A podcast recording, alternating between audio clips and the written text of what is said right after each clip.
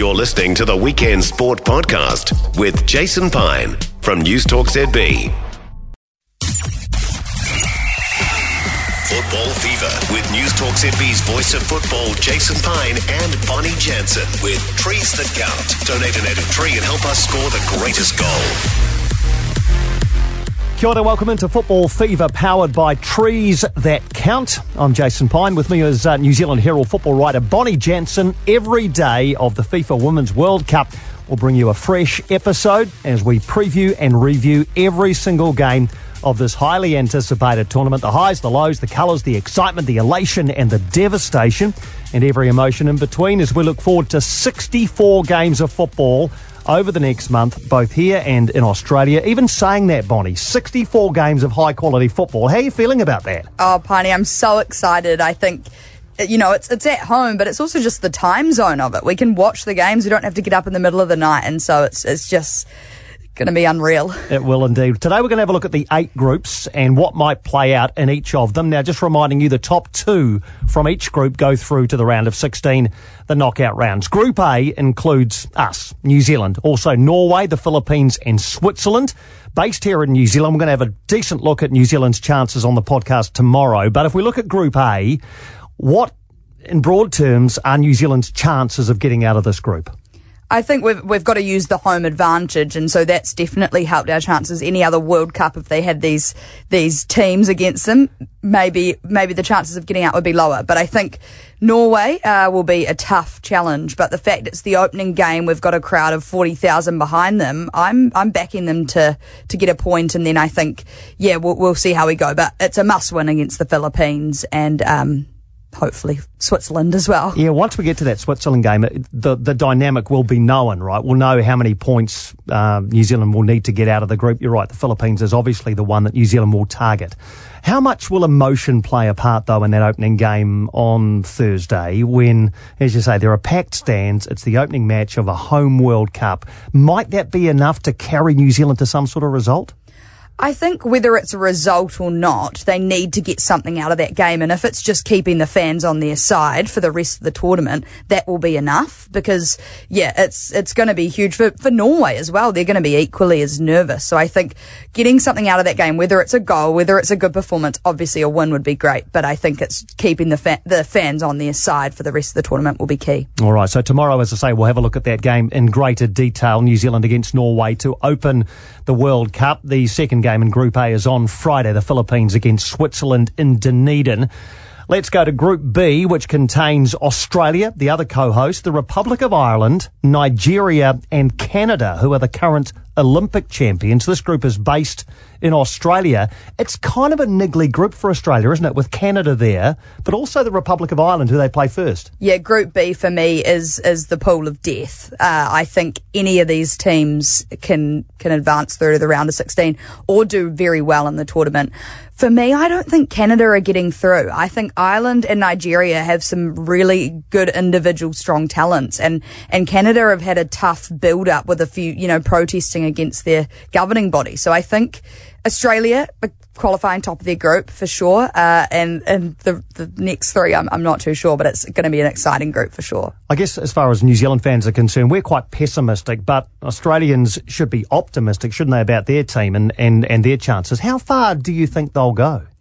I think they have got a really strong team, and you can see the, the hype across the, the Tasman, and, and the fans are really, really getting behind the team. So I think, by all means, if I think Australia would be unhappy with anywhere, you know, a knockout before the quarterfinals. So I think, yeah, a long way. yeah, well, uh, and and look, they they will ride a wave of emotion of green and gold over there as well. Uh, Thursday night, Australia, Ireland, and Sydney. Understand that one sold out with eighty thousand people turning up on Friday. Nigeria against Canada in Melbourne.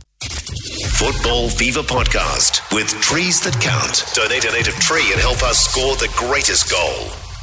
Group C, Spain. Costa Rica, Zambia, and Japan. This group is based in New Zealand, a real mixture of playing styles. It feels like it should be Spain and Japan, but Zambia beat Germany, the world number two side, the other day. I mean, it was a friendly, but that's pretty cool for them. That's huge. And, and Germany, I mean, we'll get to that, but, but they're a strong side. They're world number two. So, uh, yeah, I mean, Japan have won it before. Spain have the best player in the world. So you'd think them, but love to see an underdog. Go Zambia. Go Zambia, indeed. Costa Rica in there as well. So Spain, Costa Rica, and Wellington on Friday. Zambia against Japan and Hamilton on Saturday. Even just reading out these games and these centres, the football fans in, in uh, these these match venues are going to have such a treat over the next month or so. Back to Australia for Group D, England, Haiti, Denmark, and China. Now, England should progress, but Denmark are 13th in the world, China are 14th. So who gets out of this group with England? It's another tight group, and yeah, as you say, England and England should walk through that pool pretty easy.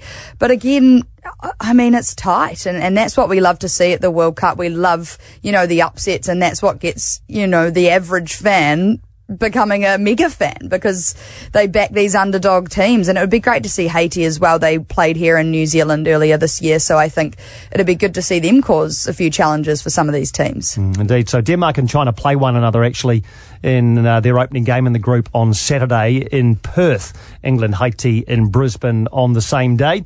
Group E is in New Zealand. The darlings of the World Cup before it even starts, the United States, the Netherlands, who they beat in the final four years ago, Portugal, who are a very good side, and Vietnam, who are the rank outsiders in this group.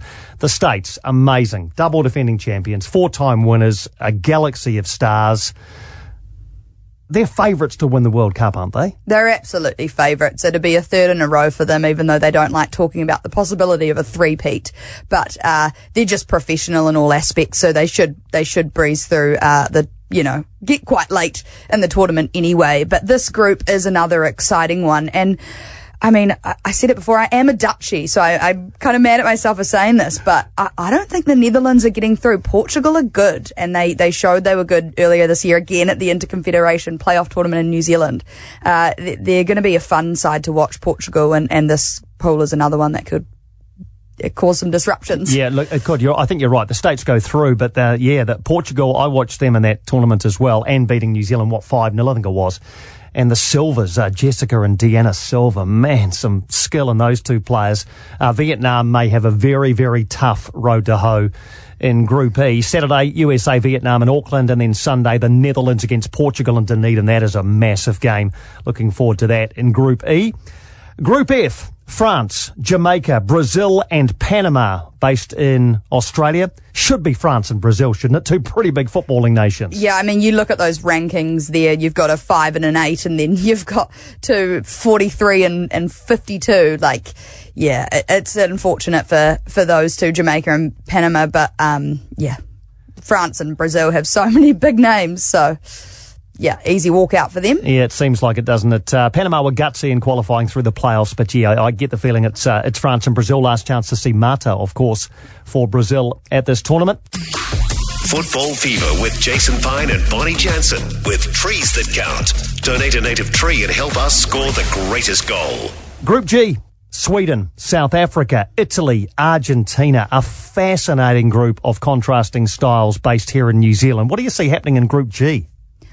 I think Sweden again will uh, walk through, but Italy and Argentina will be an exciting uh, battle because uh, they're both based up here in Auckland. They're going to have huge crowds and, and fan groups behind them. So I think that that'll be exciting to see who takes that second spot. But I wouldn't rule South Africa out. They've done well. It's the second African team to qualify for this World Cup, which is huge for them. Um, and yeah, it's, it's that as well. It's going to be an exciting group. You talk about nations that love their football, Italy and Argentina. Imagine the fan bases that are going to be attracted by these sides. And on Monday, when Italy play Argentina in Auckland uh, as the group opener for those two teams, Sweden against South Africa in Wellington on Sunday.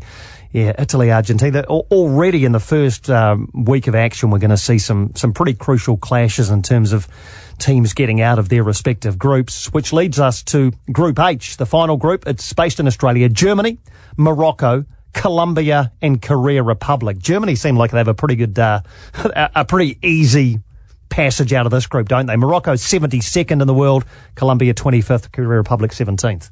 Yeah, Germany will um, should get out of this group. I mean, we we shouldn't rule out their result the other day to Zambia. But Germany are one of the, the top teams that haven't had too many injuries in the lead up. You know, USA, England, Netherlands have lost some key players. So, eh, but Germany are, are looking alright. They're looking healthy. So I think that, yeah, they'll get out of their group fine. But uh, Korea Republic are a pretty good team. Yeah, and it's uh, Germany Morocco to start in Melbourne on Monday night and the final two sides to hit the field at this FIFA Women's World Cup Tuesday night, Colombia against Korea Republic in Sydney. So 32 nations, all with, I guess, ambitions of, of various uh, degrees of realism of going deep into this tournament. The first order of business is to get out of the group and then the round of 16 arrives and uh, anything can happen in knockout football. So those are the eight groups. Uh, we're going to every day bring you previews and reviews of uh, the games involving these sides, so we'll be able to drill down a bit more into them. But just to finish, Bonnie, who do you you know who, who do you like to emerge victorious in about a month or so? I think the USA, you know, everyone's picking them, but I think the reason I pick them is because they've got an easier side to the final and they've been in so many finals and so many pressure matches that they will prevail when it comes, uh, comes to that moment. But who is sta- who is up there with them? I mean, England, of course, the European champions, Australia would love to see them there or potentially Germany, a, a 1v2 final. Yeah, and there's a couple of uh, really good uh, prospects for a dark horse as well. We both mentioned Portugal, and if they can exit that group uh, at the expense of, let's say, the Netherlands, then yeah, Portugal are going to turn a lot of heads at this tournament. I just wonder whether they're a bit of a dark horse. I really like the look of Sweden as well, who seem to kind of fly under the radar when it comes to to picking um, possible winners, but they are third in the world and uh, have some pretty decent players on their roster as well. That is a very quick look at what lies ahead over the next month or so. Thank you for joining us. Uh, tomorrow on the uh, podcast, we will preview the first couple of games of action in this Women's World Cup, including New Zealand against Norway, followed by Australia against Ireland. The games are about to come thick and fast. Bonnie, we'll see you tomorrow. We'll see you then. The Football Fever Podcast with Jason Pine and Bonnie Jansen with Trees That Count. Donate a native tree and help us score the greatest goal. For more from Weekend Sport with Jason Pine, listen live to News Talk ZB weekends from midday or follow the podcast on iHeartRadio.